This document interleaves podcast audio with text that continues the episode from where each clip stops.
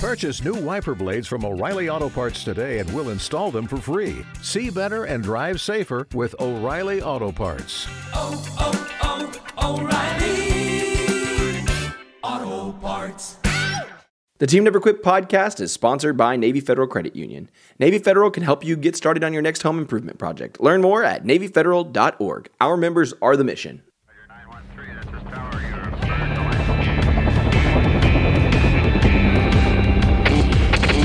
Never Quit. Team Never Quit. Team Never Quit Radio. All right, everybody, welcome back to the TNQ podcast. I'm your host, Marcus Luttrell. Every week, it's my job to fire you up, to ignite the legend inside of you, and to push you to your greatness. Join me every week as I take you into my briefing room with some of the most hard charging people on the planet. They're going to show you how to embrace the suck of life, teach you the values of working your ass off, and charge through whatever life throws at you. This is the Team Never Quit podcast. So buckle up, Buttercup.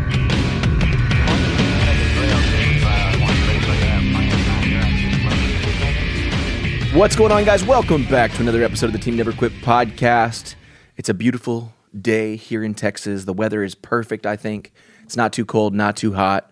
And uh, if you've got New Year plans, maybe new goals for the year, I saw a pretty crazy article this morning that says Oscar Mayer is looking for new Wienermobile drivers. So if you're looking to try something new in the New Year, New Year, Marcus, oh, why would I be I know you like to drive that, you know, that RV. Y'all took that cross country trek. That would be awesome. You could drive a hot dog van. You can drive a hot dog. Okay, so would you drive the hot dog van if the inside was all decked out and they let you use it for free to do your vacation, just as long as you advertise for them? There, see, that's that's a good that's a good about trade. that? Yeah. Hey, but hey, if I'll borrow your vehicle, you can wrap it in your deal, and I'll use it on my No, trip. it looks like a hot dog. my point exactly. He's oh, like- I know which one it is. We ran into that sucker at the Alamo. Yeah, yeah, we saw it at the Alamo. Oh gosh. All right. Well, Patreon question of the day for you guys: Would you rather be able to speak any language fluently, or be able to communicate with animals? It's the same thing. No. I would rather. supposed to answer that? Yeah, go for it. Yes, sir. Well, probably animals because they're always observant, they're always around, and they see things that most people do not. And they also are in, like my dog. I mean, he knows what's going on just by the tone of the voices.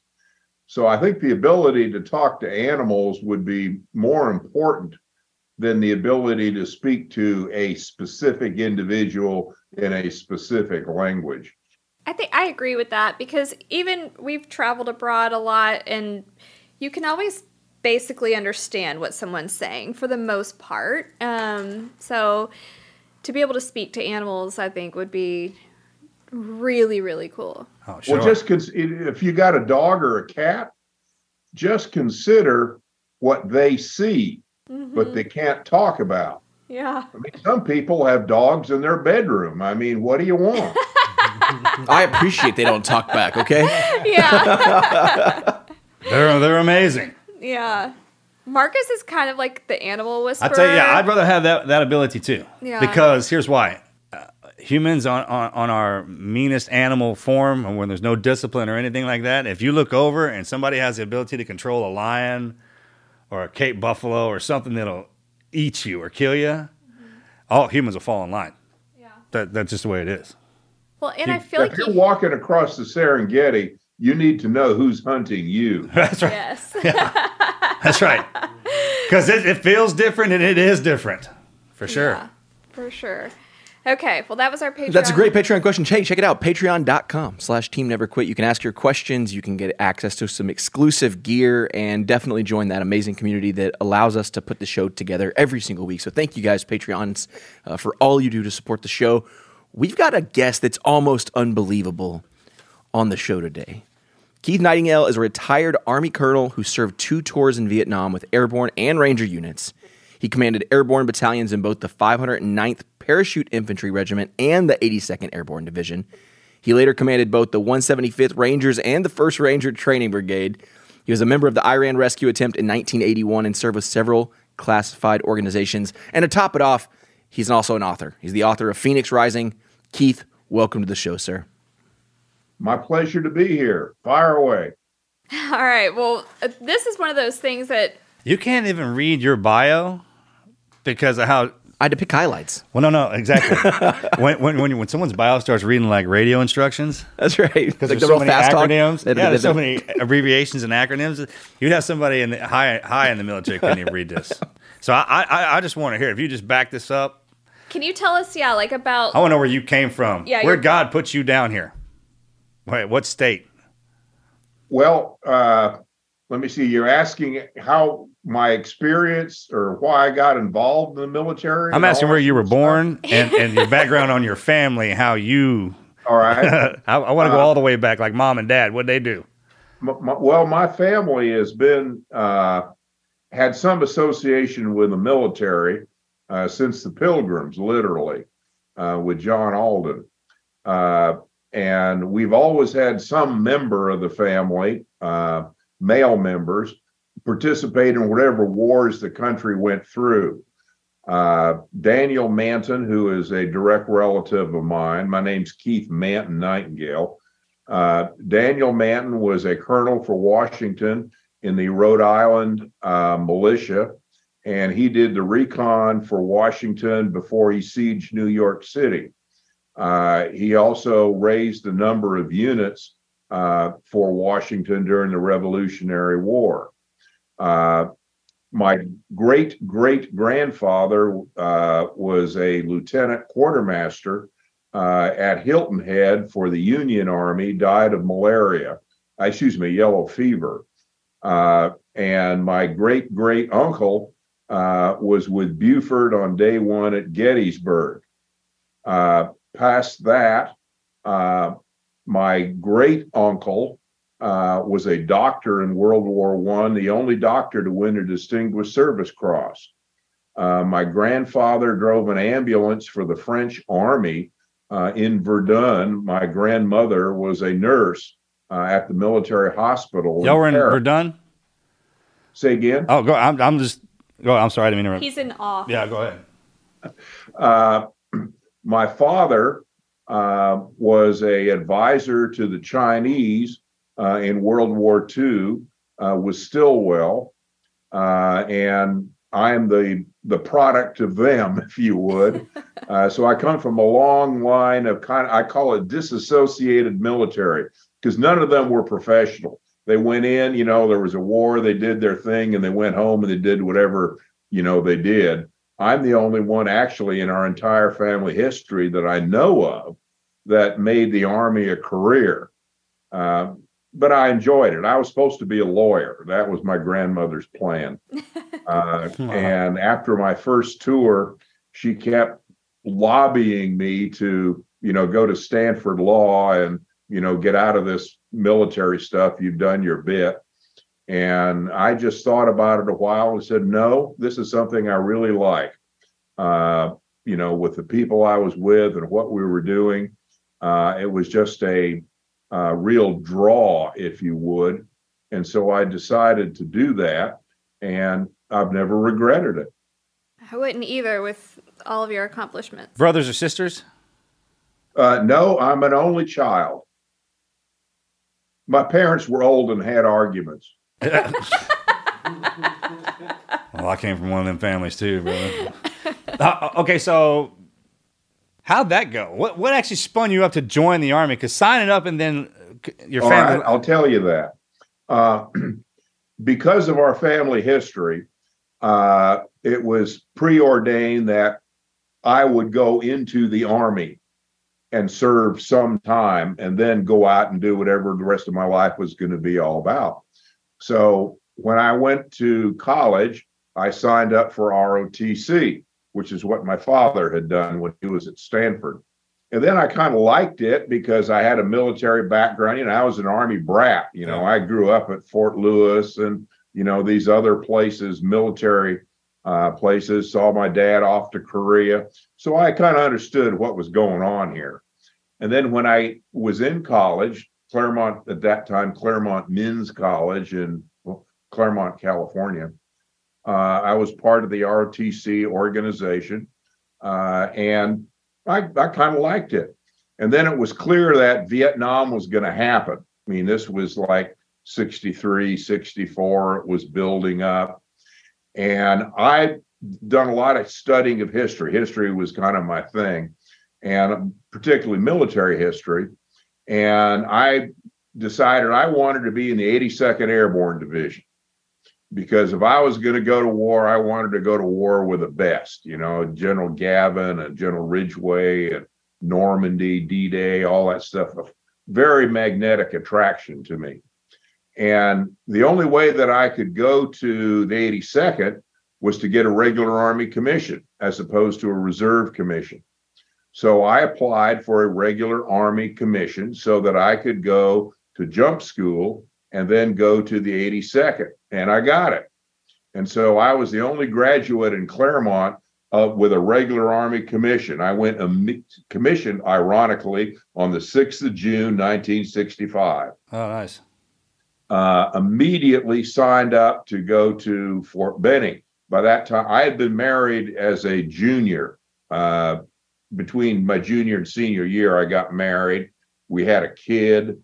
Uh, so I'm I have a wife, a baby, and a parakeet, and we all we all load up in the. Uh, hey, write that combo down just in case we run across it again.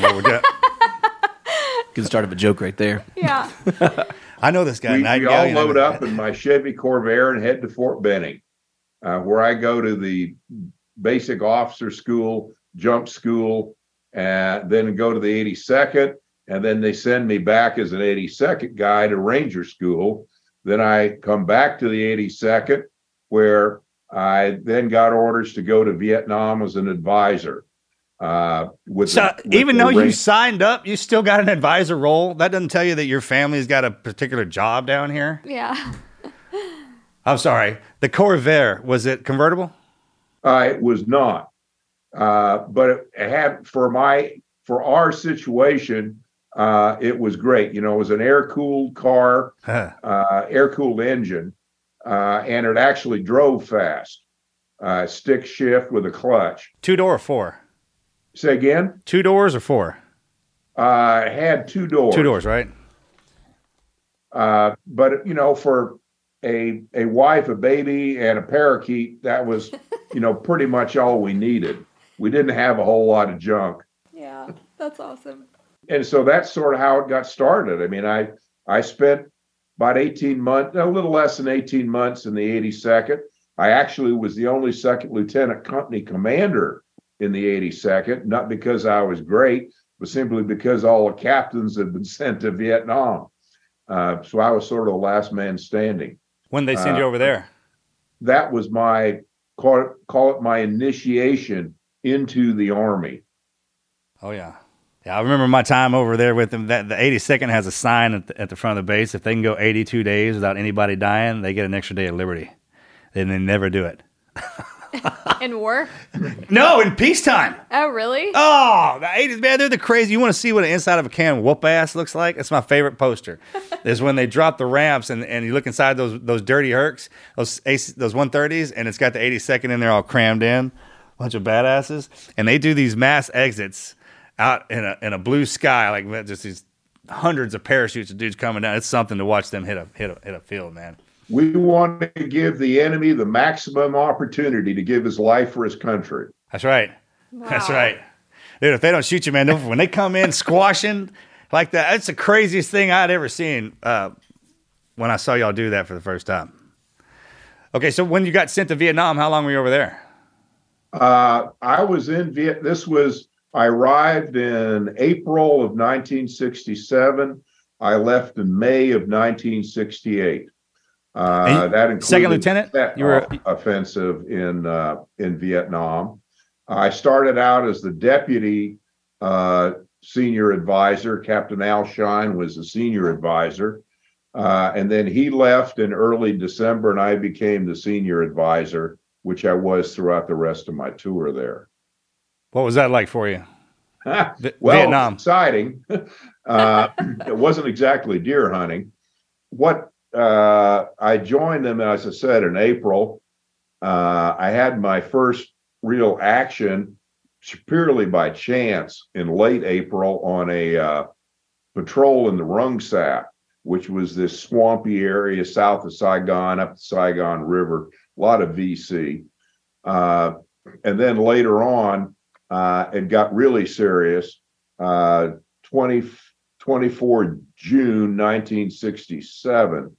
Uh, we we as a battalion, 450 people, went in uh, to this LZ up north in what's called War Zone D near the Dong Nai River, north of Xuan Loc, which was where we were at. Uh, and we were supposedly chasing a, a, VC company. Well, it ended up being a well laid ambush by two VC main force regiments. Uh, in the course of about less than 24 hours, uh, we went from 450 people to 32 people. Uh, later, after the battle was over, we collected a total of about 150 out of those 450. Uh, so that was kind of what I call a very exciting day for me. Oh yeah. Uh, and then later on, we went down to to reconstitute because we were basically decimated uh, down to Cu Chi, that area in uh, south of Saigon, uh, where we brought in a lot of new replacements and did training and all that. Uh, had a totally different environment, VC villages, booby traps, sniping, totally different kind of war. Up in Xuan Loc, where I was at, it was very conventional. I mean, you went after companies and battalions. Yeah. Down in Cu Chi area, it was, you know, little little groups of people, two or three or four, but they were working at a distance and they never really stood and fought with you, but they would whack you from, you know, 500 meters and you never saw them. So it was very difficult situation. Uh, and then later on, of course, during Tet, that was very conventional. Uh, we had uh, half of the battalion at Xuan Loc defending the airfield, and the other half had left earlier to go down to a place called Baria and work with the Australians to clear the province capital down there, which had been taken over by the VC during Tet that was really tough fighting.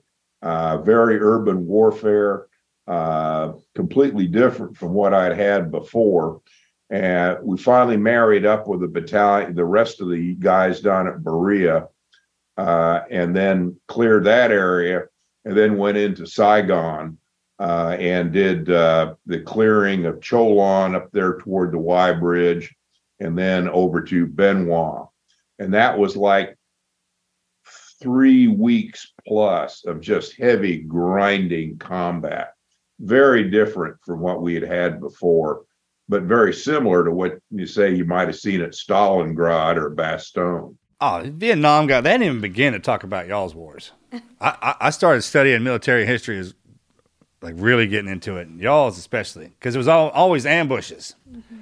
I mean, yeah. it, it, it, was a terrorist war and a conventional one. You had both sides. I mean, if you, uh, it, you both, you had, both of them, you had the full deck of cards all That's the time, all the time. You never knew what it was till you till it happened. Till they stuck your ass in it.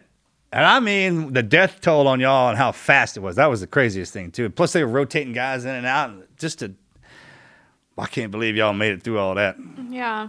Well, then, not to mention like the the welcoming home wasn't great. So oh, that's the worst. We all had it the worst. Thank yeah. God y'all took that for us because y'all made it the best for us when we came back.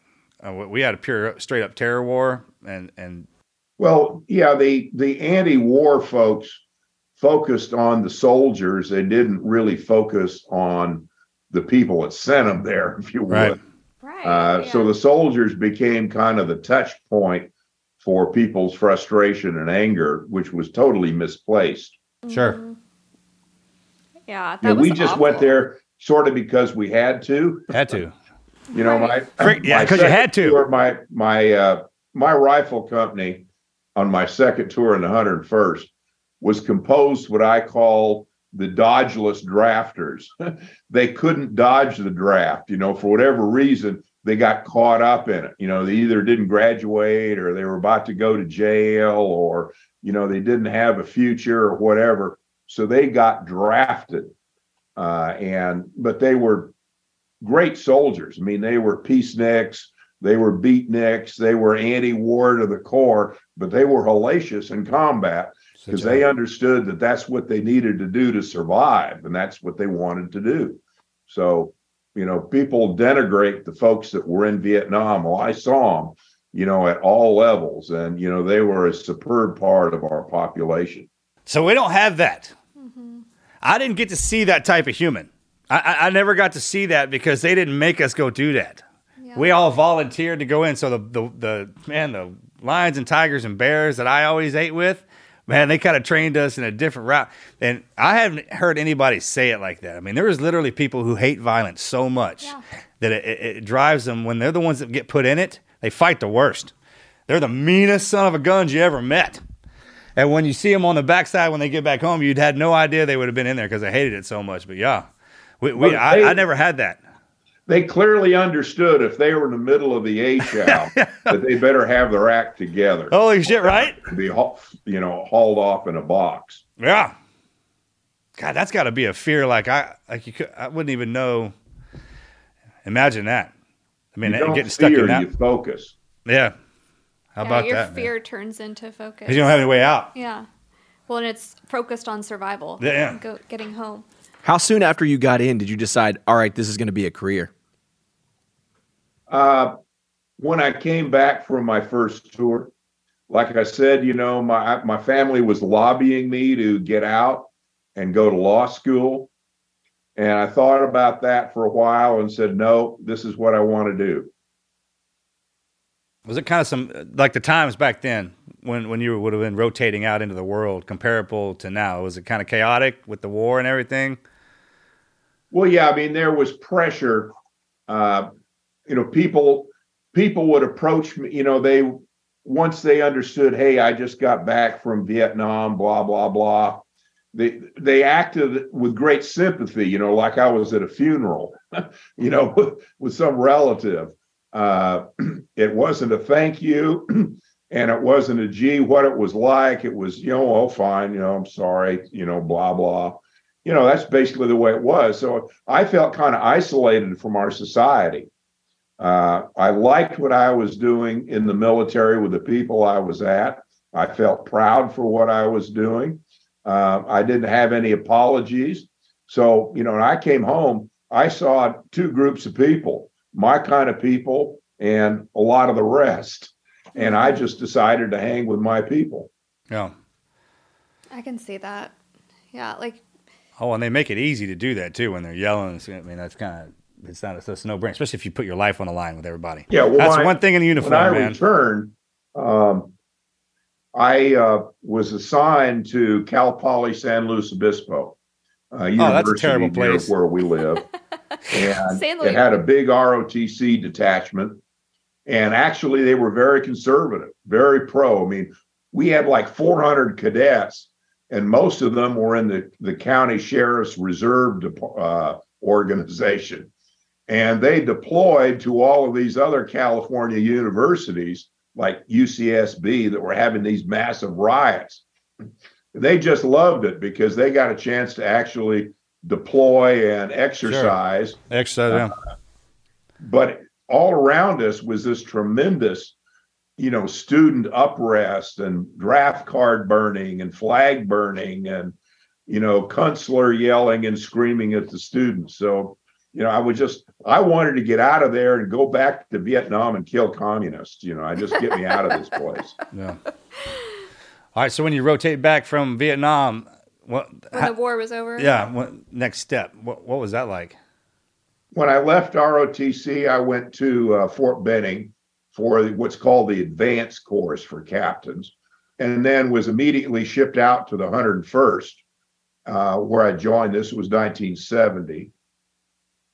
And I was given a rifle company uh, out in the A Shau, which I had for oh, almost six months, uh, going around a whole variety of jobs, very interesting uh, primarily as an independent company rather than as part of the battalion per se, which I enjoyed.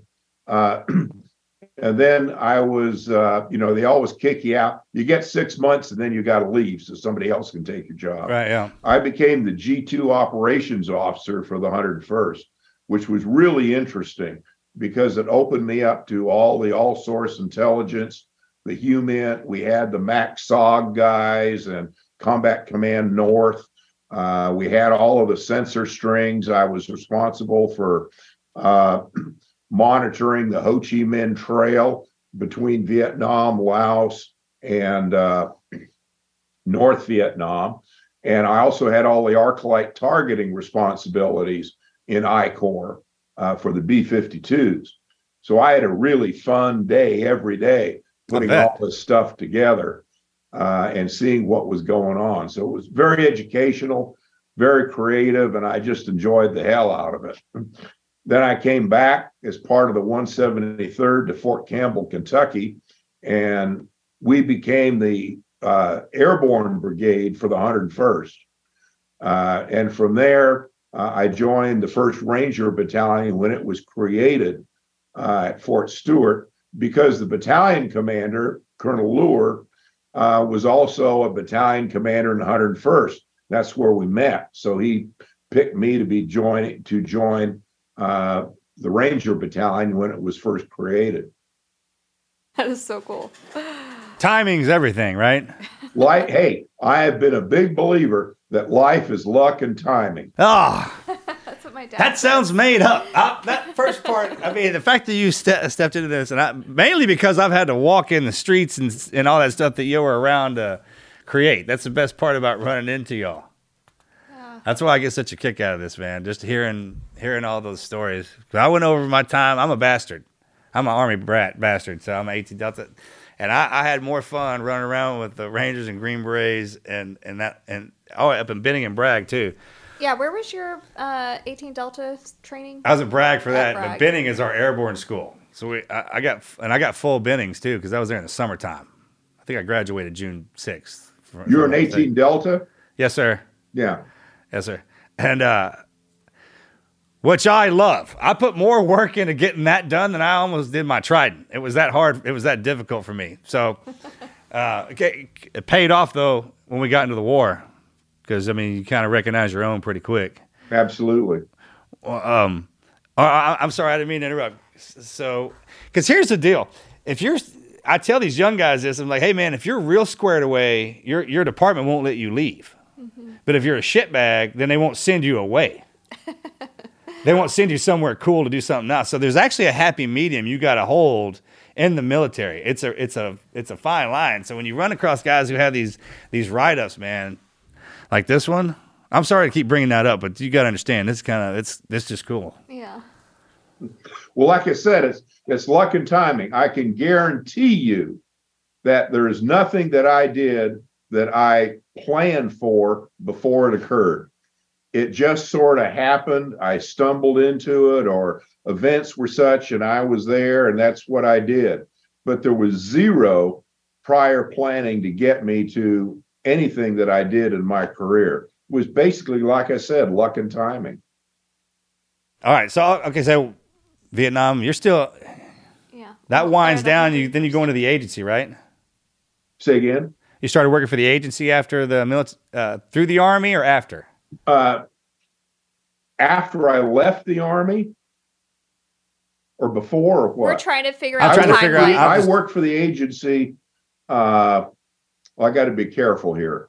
Um, when I was in the army in what was called ODSO, right after the Iran rescue, we had a special organization set up to develop and resource all of these special ops units you see now Right. that did not exist during the Iran rescue. Only Delta existed.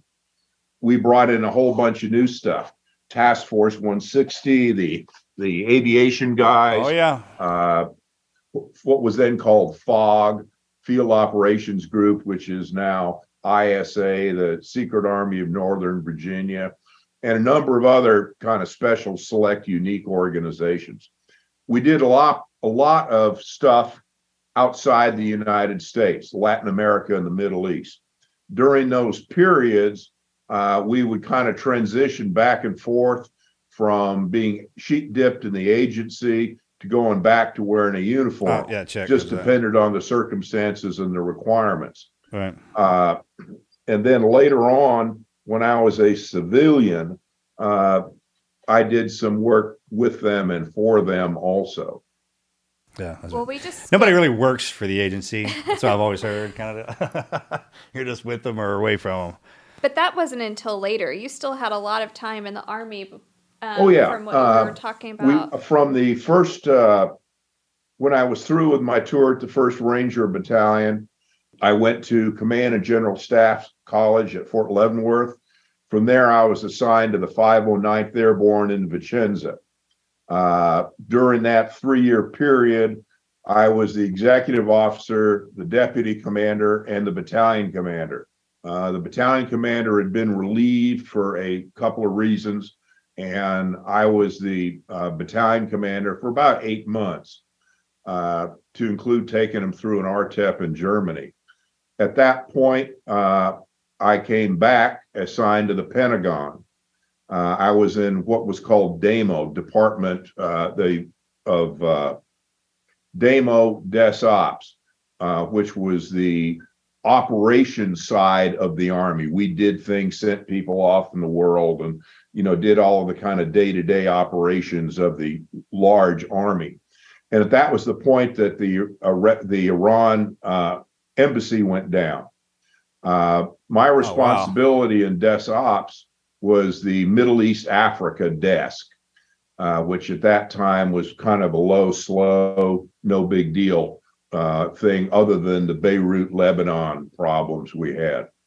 Uh, General Vaught was the uh, director of DAMO Des Ops, and he was uh, assigned by General Meyer, the chief staff of the Army, to be to create a rescue force for the embassy because we had nothing. Uh, when the embassy went down, the uh, Joint Chiefs had a meeting in the tank and looked at their options. Well, option A was a nuclear strike. Option B was send in the 82nd Airborne. There was nothing in between. So it was clear that there was some form of lower order uh, capability had to be developed.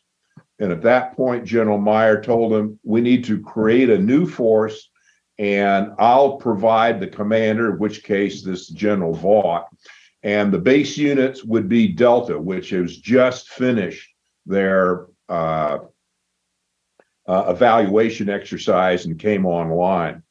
Uh, General Vaught brought me up uh, to be part of the organization. I, I wore a number of hats. We only had 32 people uh, from General Vaught on down. I was the J3 Ground Operations Officer, which was a title that didn't mean anything because I was really the lowest ranking guy in the room. I was the organizational gopher. Yeah, it sounds important though. I- that- that- that's how that title usually works. If it's real badass, that's the lowest ranking guy in there. Uh, I can tell you that being the gopher was a great job because I got involved in everything. I gave the morning briefings Sure. and the afternoon briefings to all of the high muckety mucks who came in there every day Secretary of Defense, the service chiefs, uh, Brzezinski from the uh, National Security Council, Ham Jordan from uh, Carter's office. And so I got to see all these people at work and their how their minds worked and you know whether they were good, bad, or indifferent. Yeah. Uh, and so you could see at the highest level how stuff how the sausage was made, if you would. Sure. And then we took that immediately back down to the field and said, "Hey, we got this new intel, and you got to turn left instead of turning right." So uh, you know, I'd go down and brief Beckwith and his guys on the new deal, and then eventually we brought in the Rangers, Dave Grange and his guys, C Company One Seven Five. You know, I'd be briefing them on what was going on. Uh, of course, we went out to the desert continuously to do the training. You know, we'd be out in the desert for a weekend, and then we come back to the Pentagon, wear our Class A uniforms, and then we'd go back out into the desert in our fatigues and go shoot weapons. You know, it's, you know, it's, you had this back That's two made up. You're all the time. Hell has as much fun in the military? This, this is a recruiting poster here. This is why you join, just in case you can get in this this kind of lifestyle, man. So then the you know the rescue comes off, and of course it doesn't come off the way we planned. but that actually was a blessing in disguise. Uh, whacking bin Laden was a direct result of the failure at Desert One. If we had succeeded at Desert One, I am absolutely convinced, as I say in my book, uh, that the service chiefs would have basically eliminated this special ops capability that was created. They didn't like it, they hated it, it was different, it was unconventional. They viewed it as high risk, low payoff, loose cannon on rolling deck, etc. Sure. And they wanted nothing to do with it. Well, the failure totally changed the equation because Carter said, "Hey, you guys got to go back in 10 days uh, in case we have an in extremis rescue requirement. We'll get whatever we can get, and we'll just take the casualties to do it." And so, the other point he made was no resource constraints. We had resource constraints for the rescue because it had to be so secret, you know, nobody could know about it. Sure. So we couldn't go into the general base and get goodies or put in new money to get stuff like sa- we have the only three satellite radios in the entire inventory. You know, give you an example. Uh, And there were what, no. what he's talking about is people know where that stuff goes. Yeah. Like if you if you're Uh, trying to you do know, something all top the secret, kind of neat little toys didn't exist. yeah, But when the when the rescue failed and we got the new orders, which was you have number one priority, whatever you want, dream it up and we'll figure out how to make it happen. Oh, You got all the money you want, you got all the people you want. Hey. Just go make something real that works. And that's when we grew, like I said, we created Task Force 160. Uh, Yeah. We seriously upgraded the Air Force Special Operations Wing, uh, you know, and all these other things. But I can tell you, the it's the institutional establishments, the senior leadership, and the civilian bureaucracy hated it. They would try to kill it at every opportunity, and we had to continually stuff them uh, when they tried to stuff us. And in that, we got Congress involved. Uh, a couple of us would go up on the hill, back door, brief the uh, ranking mem- uh, chairman and the ranking members of the HAC and the SAC and the SASC and the SAC, Gen- uh, Senator Nunn, Senator Cohen, and they'd write laws. You know, we say we got a problem. You know, the Air Force won't do this, so they just write a law saying the Air Force will do this. well, And of course, you know that doesn't make you a good friend of the Chief of Staff of the Air Force, but it does get us airplanes on the ground. yeah, So, you know, that's sort of the battles that we had to fight. Um, from there, I went to the 82nd to command 2505, uh, took them to Grenada, uh, took the division back to Normandy for D Day, one of my obsessions, uh, for the 40th anniversary. First time division had returned to Normandy. Uh, General Gavin met us on the ground uh, with like 12 busloads of vets who toured us around everywhere, gave us the battle staff Oh, rides man. on the sites. how was Wow, that? That's really Was that neat. awesome, Uh, that was seriously awesome. When you man? when you are with General Gavin, I, I'll give you an example. Uh, on the 5th of June at St. Mere Eglise, there was a big banquet in in the town itself. First time they'd had the the actual vets back to St. Mere Eglise. Well, the town went all out, and we had this big banquet. Uh, and I was sitting at the table. I was the commander of troops, and I was sitting at the table with General Gavin. And on the spur of the moment, I said, Sir, would you give us? We're going to do a staff ride tomorrow at La Fière Bridge. La Fière Bridge was kind of the penultimate battle the 82nd did in Normandy. And we had not planned to have him there. Uh, I hadn't thought of it. We were going to have, uh, you know, another vet uh, do it. And he kind of looked at me and he said, Well, if you can get me to Omaha Beach by nine, I have an appointment with Cronkite. Uh, I'll talk to you guys at 6:30. And he was still had he was starting to get Parkinson's, you know, he was kind of shaky like that. And so I immediately went up and grabbed the gendarme major and I said, Can you get General Gavin from La Fière Bridge to uh, Omaha Beach by nine? And he said, Sure. And he uh, got his motorcycle corps all organized. Well, about 6:30 in the morning on the 6th of June, we're all at La Fière Bridge, 300 troops, you know, all in their berets and their fatigues, and it's kind of rainy, you know, really kind of crummy weather. And this big green Mercedes pulls up, and uh, door opens. Uh, door opens. The guy uh, opens up the back door, and there's General Gavin. Well, I'm looking at him, and he's kind of hunched over, you know, like this, and he's got a little cane, and he's got his beret on, red beret, and he's kind of hunched over, and he's he's all shaky like that. And I'm thinking, oh my God, I made a horrible mistake. You know, I'm subjecting this guy to the weather uh, and his illness, and he's not going to be able to pull it off. He's going to be embarrassed, and the troops are going to be embarrassed. You know, I'm thinking my career has come to an end, and I just did something incredibly stupid. Well, he kind of looks up at me like that, and he looks up beyond me, and he sees all the troops all right arrayed there. He gets out, stands up, walks to the troops, and he is the commander at that location for an hour and a half.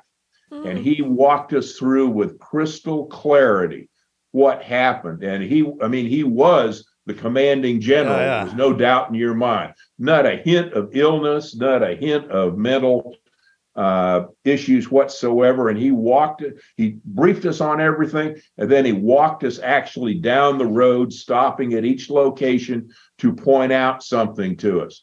Was the most one of the most incredible personal experiences Man. I'd ever had, and just how the you know the strength of character and his resolution came through to overcome all the problems and issues that he had at the time. That's a tour guide through time. That, that, yeah, that's, that's amazing. Really cool. It's a blessing to get those. You don't ever that never happens. Marcus and I had I've got tears in my eyes because I'm thinking of uh, Marcus and I and a, a, bunch of other people. We got to bring a World War II veteran, R.V. Burgin. He fought in the Pacific to Peleliu, the island of Peleliu, Orange Beach.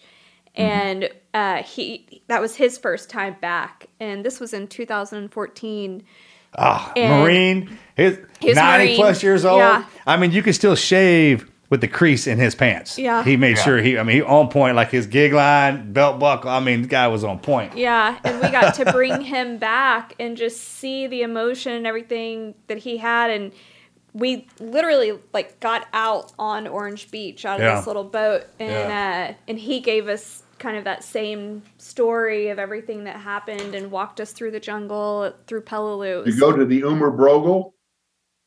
I don't know that. No, Umurbrogol Ridge. That was the key uh, terrain feature uh, at Peleliu. Oh, oh yeah, they, they oh, the it, ridge. Yeah, they oh. called it the um the Bloody Nose Ridge. Uh, yeah. Uh, okay, yes. so I was in the middle. Yeah. And, and, then the two left flanks. No, I didn't get yeah. up there where 200 went in, seven made or zero or whatever it was. That crazy. It was a crazy number Ooh. of people that died. No, we did go up there because we saw that anti-aircraft gun that was up on that ridge. Oh, okay. Yeah, they had that. They still have it today. This yeah. huge anti-aircraft gun. Hey, uh, if anybody out there is looking for a, vacation, if you like have the, it's a long. an adventure, not a vacation. It's an, an adventure. It's, an, it's, it's, it's vacation when you get there. it's austere. Right. Yes, yeah. sir. Very, very austere. It was one of the awesome. neatest moments. I mean, beautiful. The dang, yeah, but RV Burgin passed away a few years ago. But it makes me think of your experience. Obviously, that's yeah. Well, that's why I have this obsession about Normandy. You know, I I read I was kind of fixated on it as a kid for whatever reason.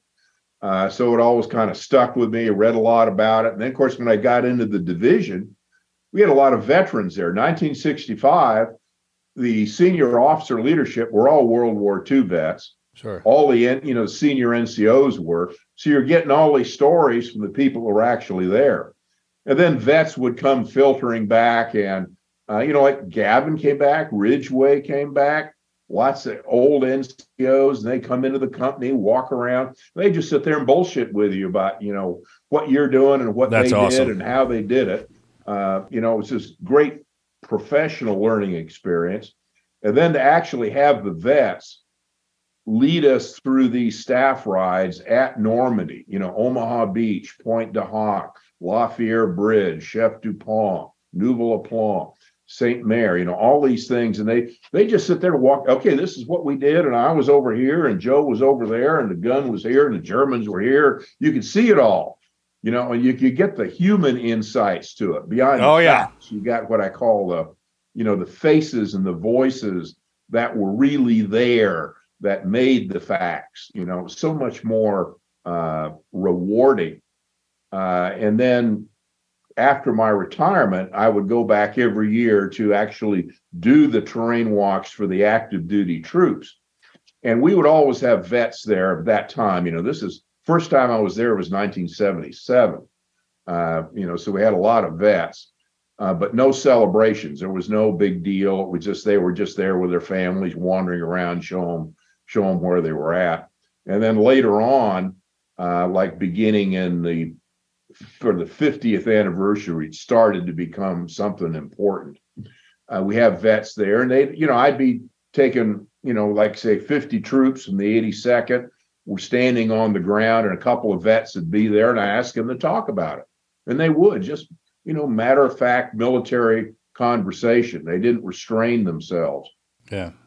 and it was very, it was, it was kind of unique because we'd have the active duty guys there, then we have the vets, and the vets would talk about what occurred on the ground. You could see ground's not changed, pretty much the way it was. Normandy is kind of the Arkansas of France, so it hadn't been a lot of development going on there, and so you can see. That's a great way to say that. Can I steal that from you? The Arkansas. It's yours. I, I always thank you.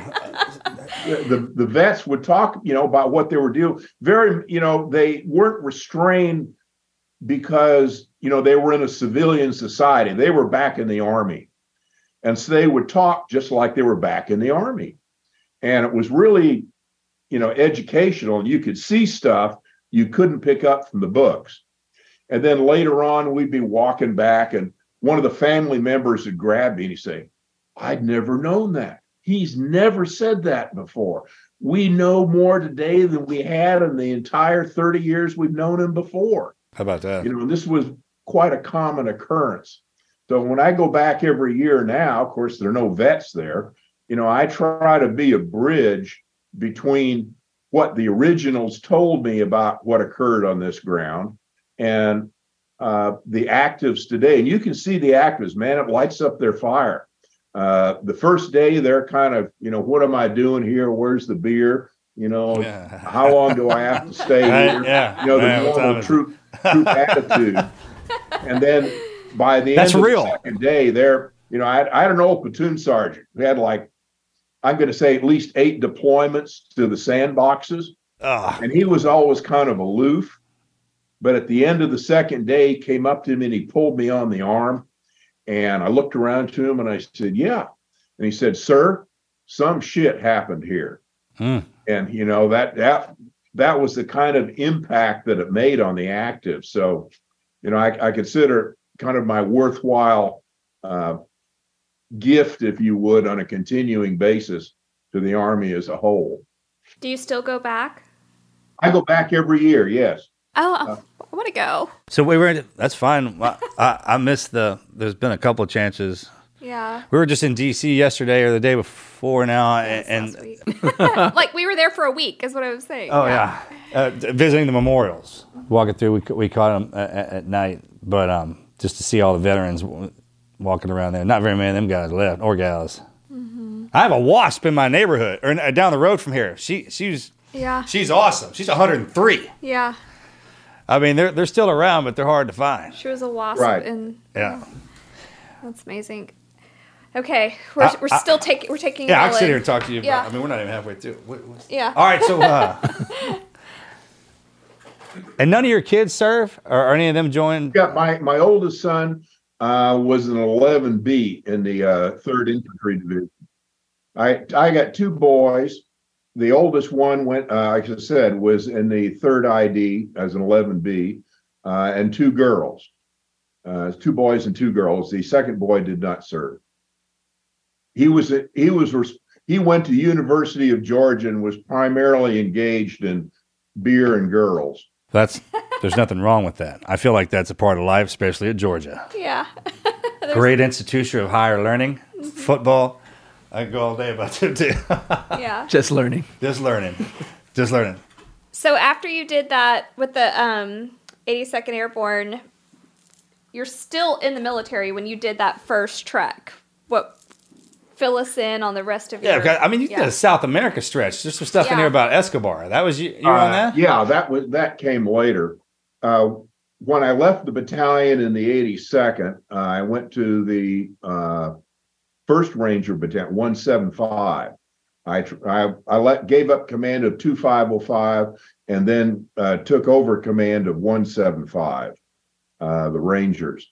Uh, from there, I went to the Army War College, and from there, I went to the Ranger Training Brigade. And from there, General Thurman and General Downing uh, took me down to uh, Southern Command uh, to set up an entirely new organization. Uh, acronym was DDN, which doesn't mean anything, but basically it was responsible for all the counter drug operations uh, of the United States in Latin America. Uh, I had a call it an intra-departmental organization.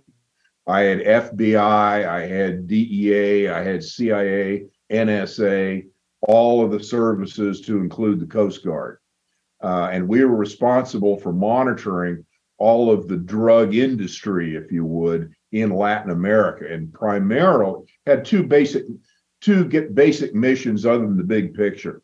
One was to train uh, and support the host nation forces and their own inter-country strikes against drug forces. You Right. know the uh, the coca plantations, the processing plants, the druggy headquarters. Uh, we would train up, say, the Colombian, the Colombian forces, and then we would provide them the intel. We put them on board the AWACS, which is actually provided by Customs, uh, and they would run a strike with all the support that we could give them, short of actually troops on the ground. Uh, so we did that in Bolivia, uh, Colombia, Peru, and Ecuador, and to a little degree in Venezuela. Uh, the other thing we did, which became again luck and timing, was get Pablo Escobar. And so we created a task force uh, specifically focused to bring U.S. assets to support the Colombian government in getting Escobar. Uh, we created uh, an organization, uh, a police organization uh, called the Search Bloc. Yeah, Just an acronym sure no- did. That's exactly what they were called. uh, we had a compound built for them so the families could be there away from any attempt by the bad guys to pressure the families into flipping their dad, uh, which is what they'd been doing before.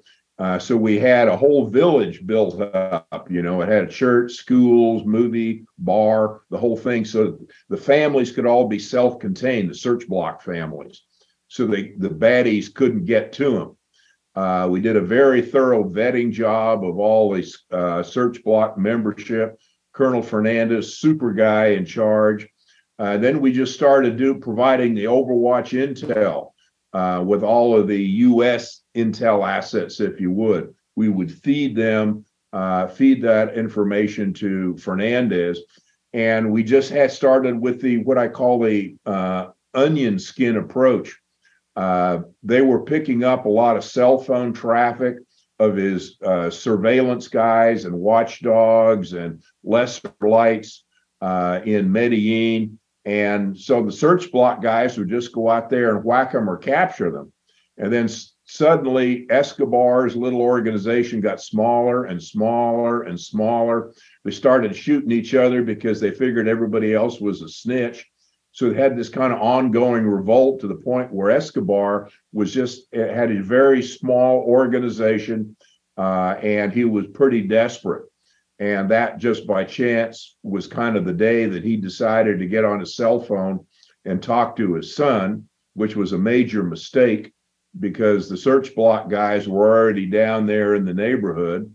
Uh, and then the rest is history. I was sitting in Panama uh, watching the whole thing. We had a uh, our customs bird up up on top with a FLIR, watching Wow. the whole thing go down. Oh, I, oh, I know that story. That's yes, so sir. cool.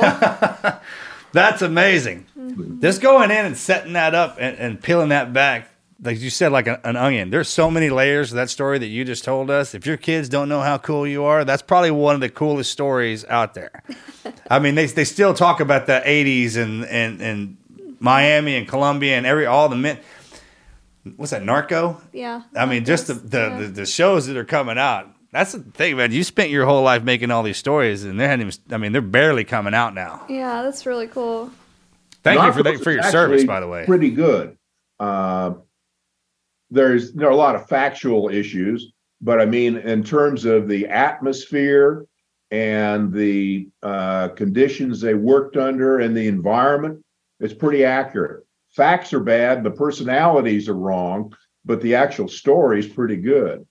So you're sitting up top. I mean, what was that like? Did you ever have a moment where you just kind of pinched yourself, like, okay, I'm in Colombia and we're running this. I've also been to Vietnam. yeah, right. And I've- all of these moments, which Yeah. one's the one that's been like, hey, that was Did you ever have that moment of just that? My life is very interesting while it was in it. No, I, I don't think you think about it at the time. It's kind of like getting shot at, you know.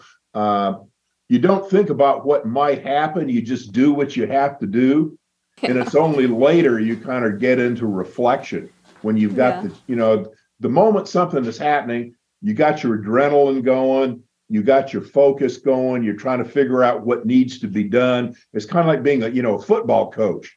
You know, Yeah. teams out there, you're Yeah, on the goal line, you're about to get in, you're looking all around. Well, you know, how do we manage the defense? Where where do we position our guys?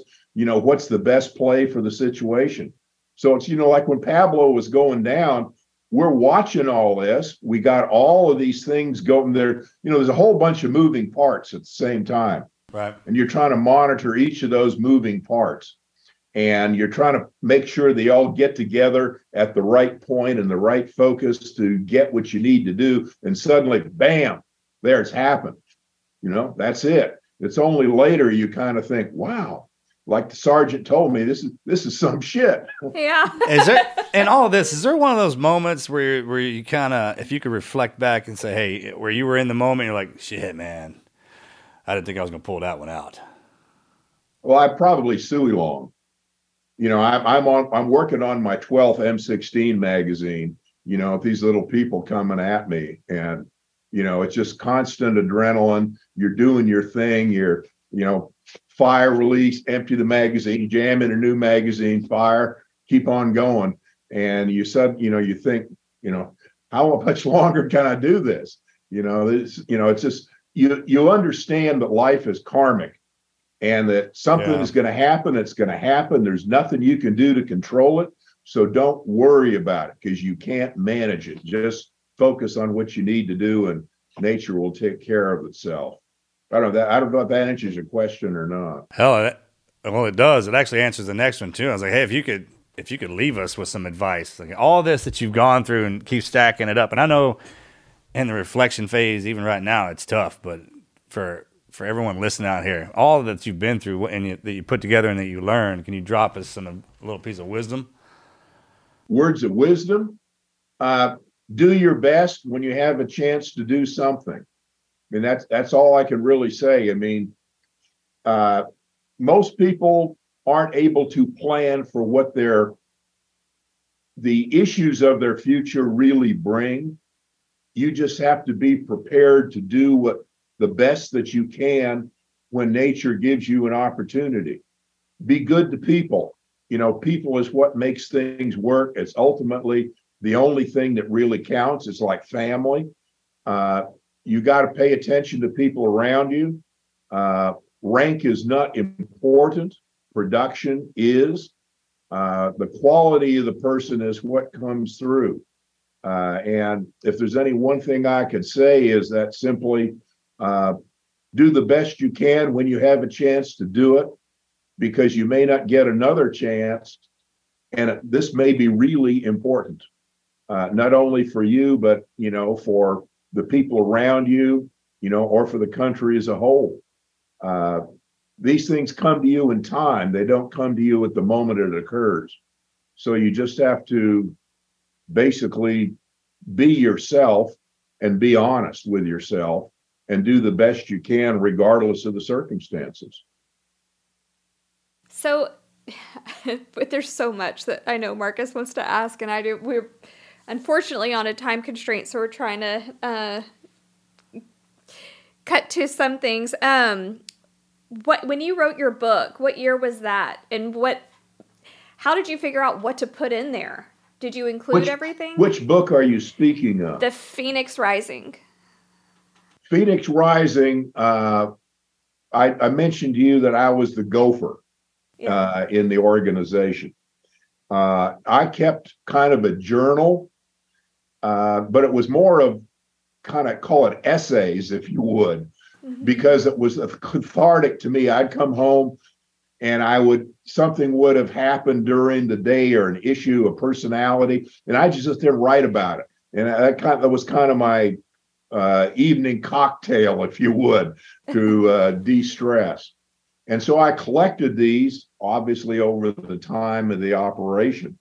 And then later we had this hugely stressful event of the construction of these special ops forces after the rescue. And all the fighting that we had to do with the institutions and the bureaucracy to get this stuff done. Uh, great frustration. But I kept a lot of the the notes and all that I wasn't supposed to keep. I kept I did that too. Yeah. and then so you know as time goes on uh special ops became what i call a self-licking ice cream cone. You know it was wonderful and shiny and everybody thought it was the greatest thing in the world and you know all that good stuff. Well i remember what it was like before. And so i said hey we need to get a little truth in lending here. And so i just put together my journal uh, comments as part one which was how we got through the rescue and all of the background to that. And then part two is the fight to actually create the forces everybody now love. You know, it was the bin Laden thing. Desert Oh, yeah, Run to right. Osama bin Laden. How did we Yeah. get there? Well, the book is simply an attempt to depict as factually as possible what actually occurred that created the capability to get bin Laden. So, you know, that's basically how I kludged the book together. The Vietnam book was much easier. Uh, I wrote that over the course of three weekends, very little editing. What you read in that book is basically what just came off of my, uh, at that time, Kaypro computer. wow. Are those the only two books that you have? Uh, no, I have another book self published on Amazon called Reflections, uh, which is a whole series of essays uh, of the various that I wrote about various campaigns I had been associated with and Normandy, which was kind of my obsession. Uh, that's on Amazon. And there's another book coming out in February uh, called uh, Normandy, the faces behind the facts, That was Uh, going to be my next the- question.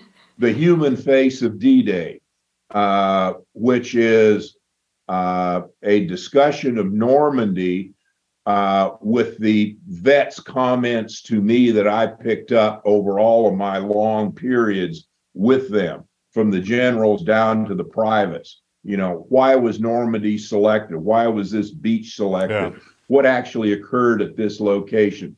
With the vets' comments to me uh, at at each of those sites.